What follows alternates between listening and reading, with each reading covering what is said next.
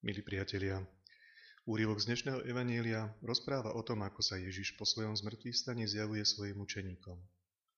Oni sú zo strachu pred ľuďmi za zamknutými dverami a Ježiš prichádza do ich stredu celkom slobodný, s pozdravom pokoja. Tento pozdrav opakuje dvakrát. Po prvom učeníkom ukazuje znaky svojho umúčenia a tým teda zjavuje svoju identitu. Druhýkrát ich osloví týmto pozdravom pokoja a dáva im ich vlastné poslanie. Poslanie, ktoré je podobné tomu jeho poslaniu, zjavovať svetú láskavú tvár Boha. Napokon robí Ježiš ešte jednu vec.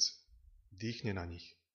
A tak im odovzdáva dar Ducha Svetého a dáva im ďalšie poslanie, ktoré je spojené s odpúšťaním. Svetý Ján k tejto epizóde poznamenáva, že to bol prvý deň týždňa, Týmto časovým údajom naznačuje, že ide o prvý deň nového stvorenia. V judaizme sa často prízvukovalo, že Boh dokončil stvorenie za 7 dní, ako to spomína prvá kapitola Biblie, a zároveň sa čakalo na deň 8, deň, ktorý patrí Mesiášovi. Ján teda hovorí, že tento deň práve nastal. Tak ako človek dostal pri stvorení dých života, tak z mŕtvych stali dáva dých svojho života, ktorý nás oživuje a spája s ním tak, ako je on spojený s Otcom. Dar dychu života tu tak nachádza svoje naplnenie. Ježišov duch, dých, nenahrádza ten predchádzajúci, ale stavia na ňom. Je to jeho prejav a dar dôvery. Dar dôvery, ktorý je zverený nám všetkým pokrsteným, aby sme ho mohli nasledovať v poslaní, ktoré on začal a stále koná. O svojom poslaní sám povedal, že Boh ho poslal na svet nie preto, aby svet odsúdil, ale zachránil. Aby každý, kto v neho uverí, nezahynul, ale aby mal väčší život. Tieto Ježišové vyjadrenia osvetľujú ten ťažký výrok zo záveru evanieliového úrivku. Komu odpustíte hriechy, budú mu odpustené, komu ich zadržíte, budú zadržané. Prvá časť znie pravda, že pozbudzujúco, ale ten koniec Odmietnúť, zadržať niekomu hriechy, odmietnúť odpustenie? Je to nepredstaviteľné, že by Boh niekomu odmietol odpustenie. Už, veď už v starom zákone je celkom zjavné to, že Božie odpustenie dokonca predchádza samotný úkon kajúcnosti človeka, ktorý sa dopustil hriechu. To preto, že u Boha odpustiť neznamená urobiť nejaký konkrétny jednotlivý úkon, ktorý by bol vyvolaný až predchádzajúcou kajúcnosťou hriešnika. Boh vo vzťahu k človeku je vždy ten, ktorý daruje a odpúšťa. Jeho milosrdenstvo znamená, že je k človeku vždy bezhranične a bezpodmienečne naklonený. Je blízko pri ňom. Dokonca ešte bližšie vtedy, keď je človek ponorený do svojej biedy a mizérie.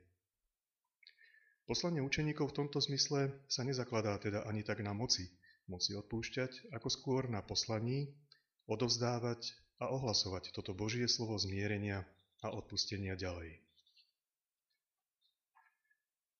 Svetý Lukáš vo svojich, vo svojich skutkoch popisuje poslanie, zoslanie Ducha Svetého iným spôsobom ako evangelista Ján. Cieľom jeho literárneho diela je totiž podať svedectvo o tom, ako sa zrodila církev, ktorá je priamým dôsledkom Kristovho veľkonočného tajomstva – jeho rozprávanie je dané do kontextu pútnického židovského sviatku Šavuot, sviatku týždňov, ktorý sa po grécky volal Pentekostés, čo znamená úsek 50 dní, keďže tento sa slávil 7 týždňov po sviatku židovskej Veľkej noci Pesahu. Pôvodne rolnický sviatok žatvy sa stal v Ježišovej dobe oslovou pamiatky historickej udalosti, Božieho darovania zmluvy a zákona, Tóry na Sinaji. Židia žijúci v rôznych okolitých krajinách putovali na tieto sviatky do Jeruzalema. Pre Lukáša predstavujú Turíce naplnenie týchto starozákonných udalostí, ktoré boli určujúce pre vznik spoločenstva Božieho ľudu. Čiže mohli sme počuť, ako používa tie symboly, ktorými sa obyčajne v starom zákone Boh zjavuje. Úkot z neba, prudký vietor, ohnivé jazyky. Toto všetko nájdeme tiež v 19. kapitole knihy Exodus.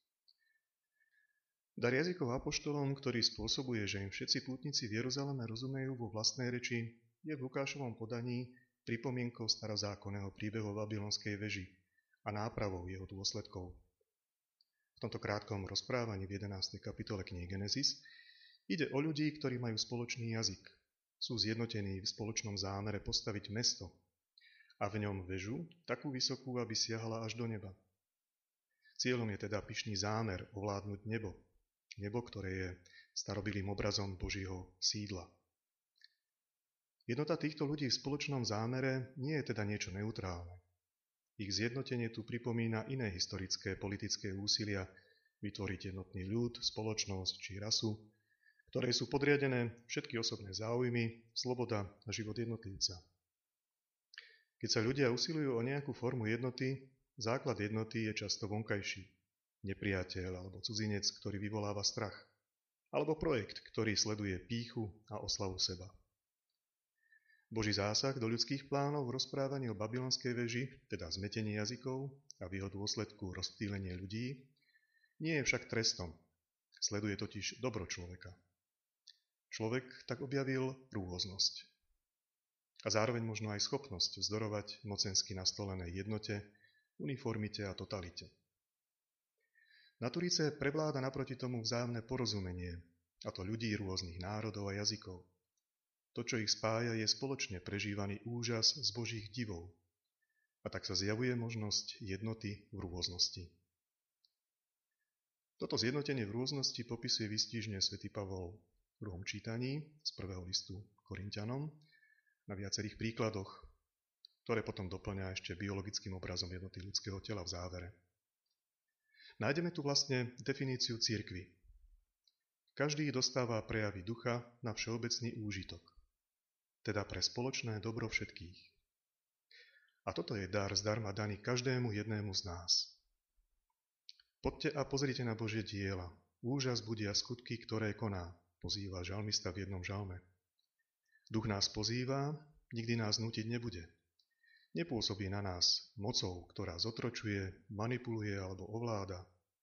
Toto všetko je Bohu cudzie. Boh to odmieta, pretože nás stvoril k slobode a v Kristovi nám zjavil svoju láskavú tvár Otca. Milí priatelia, keď sa v nás opäť raz prebudí tento úžas nad Božími skutkami, budeme schopní dýchať spoločným dýchom.